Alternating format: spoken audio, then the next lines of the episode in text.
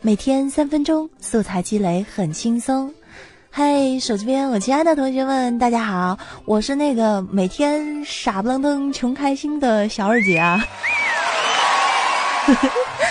那明天呢，就是传统佳节中秋节啦。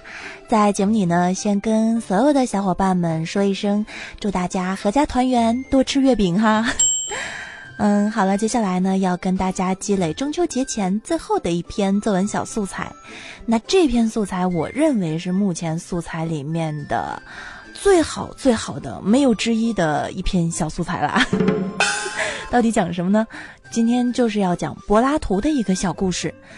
那么，柏拉图呢，是古希腊伟大的哲学家，也是全部西方哲学。乃至是整个西方文化最伟大的哲学家和思想家之一，他和他的老师苏格拉底、学生亚里士多德呢，并称为希腊三贤。啊，说到这儿，可能这个知识大家也都知道哈。所以呢，呃，有一次呢，这柏拉图就在路上放了一把松了弦儿的弓。然后他就在路上随机的采访路人，说：“哎，你觉得我这做什么意思呀？” 然后路人呢都莫名其妙，也回答不上来。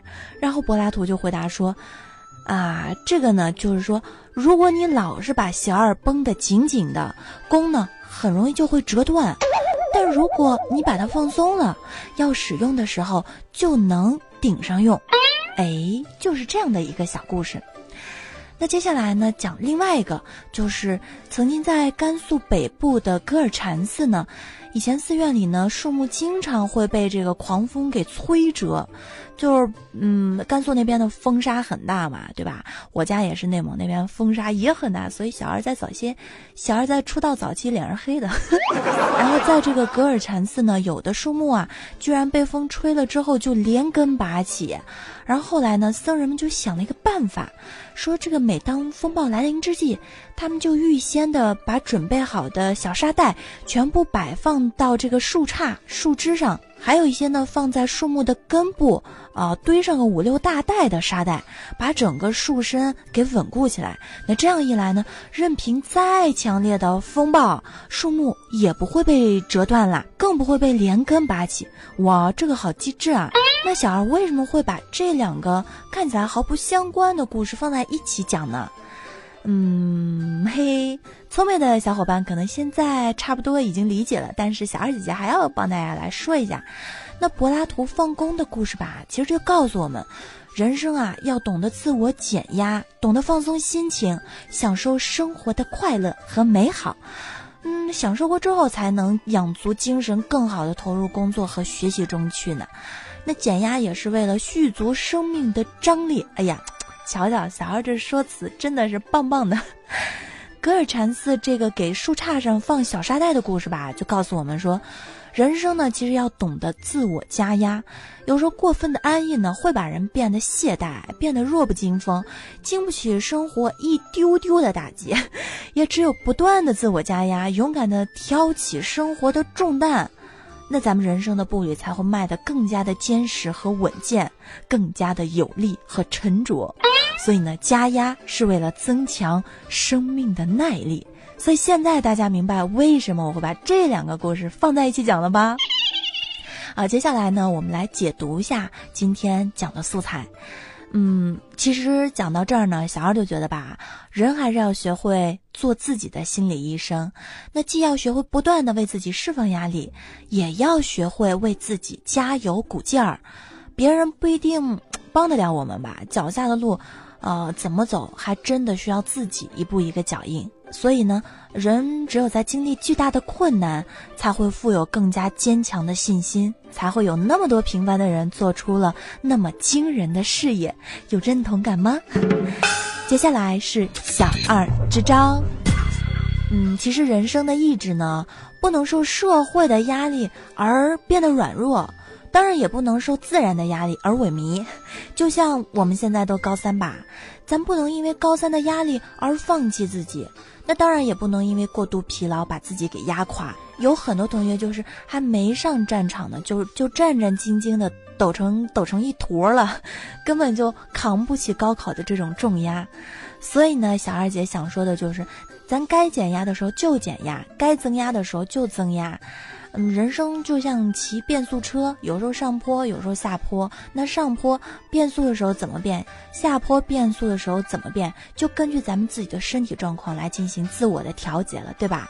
所以说了这么多，我觉得这则素材既可以写在作文里，也可以作为大家高三或者高中这阶段学习的时候自我调节的一个平衡器。是不是非常非常的不错？是不是在所有素材里面没有之一，就是最好啊？好啦，如果这个小素材用在写作文呢，我们就可以适用在减压、加压、松弛之道、面对高三等等这些方面的作文啦。好了，接下来呢，我们一起来回顾一下上期节目有哪些精彩的留言和评论。那上期节目呢，呃，我不是在节目的一开始跟大家说，呃，大家一年的规划是什么吗？在音频节目的下方给我留言。然后小宁就说啦，说，哎呀，好像每天时间都被上课给占据了，好像课程表就是一年的规划了。啊，那我可以这样理解吗？每天都被上课给壁咚了，然后一壁咚就一整年，也是蛮幸福的。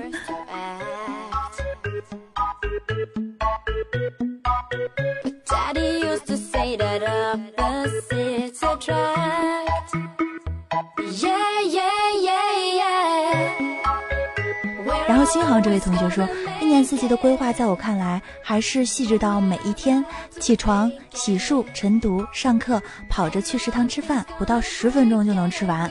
中午写作业，下午上课写作业，晚上写作业，生活蛮充实的。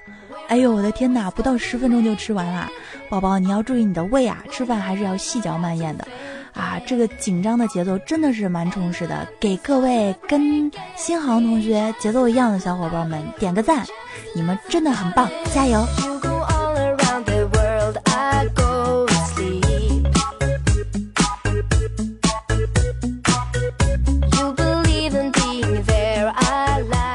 我微说：“哎呀，买了个小本儿，准备记下来。感觉听完印象不是太深刻，哎，自己记性也不是太好。快放假了，耶！隐约雷鸣，阴霾天空，但盼风雨来，能留你在此。哎呀，最后这句还蛮诗意的。我觉得是需要一个小本子，然后把每天的这个标题记一下，关键词记一下，这样用起来就会比较方便啦。”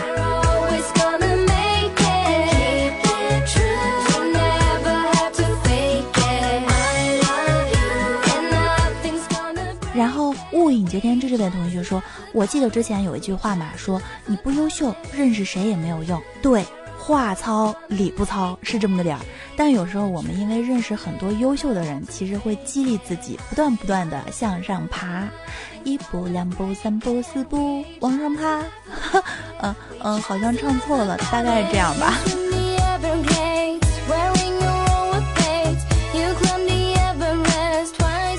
然后意一怀清冷这位同学说：“小二姐棒棒的，我们一起加油！好呀，我为大家加油，我给大家跳个啦啦操吧。我高中时候是我们学校那个篮球队啦啦操的运动员。”然后意一怀清冷这位同学说：“小二姐棒棒的，我们一起加油！啊，我也觉得我很棒，大家当然也很棒。听小二的所有小伙伴们跟小二一样棒，一样棒，一样棒，一样棒，一样棒！”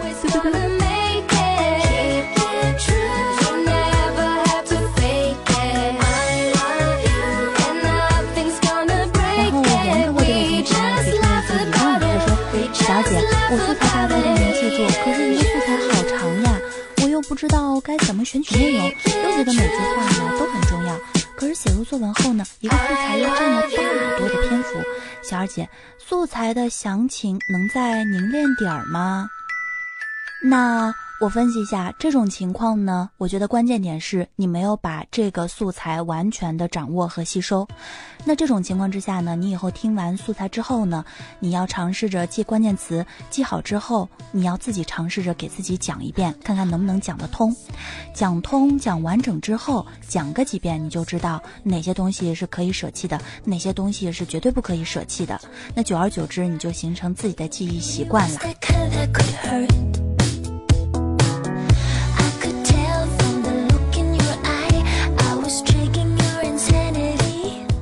那说到这儿呢，我就想到我上大学的时候嘛，都要训练即兴记忆，就是老师要给你一篇文章，你在五分钟之内看好，然后再通过自己的话来讲一遍。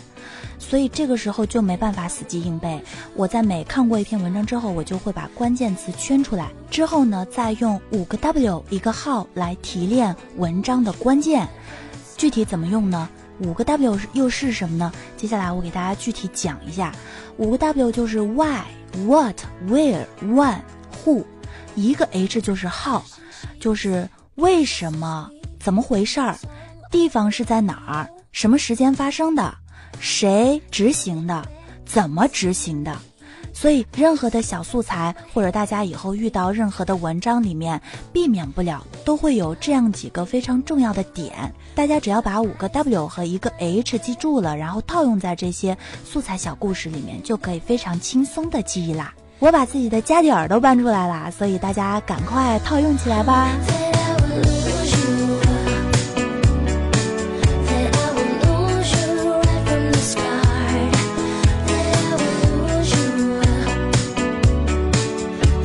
啦，今天的节目呢，大概就是这样啦。明天呢，就是中秋佳节啦。无论如何，大家一定要拿出时间赏月、吃月饼哦。在忙碌的学习压力之下，一定要会给自己放松，会给自己调节。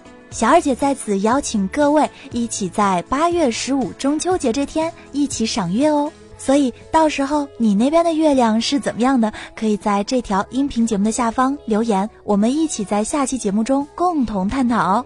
听小二不孤单，今天就是这样。高考必备，贴心电台，节后我们再见喽，拜拜。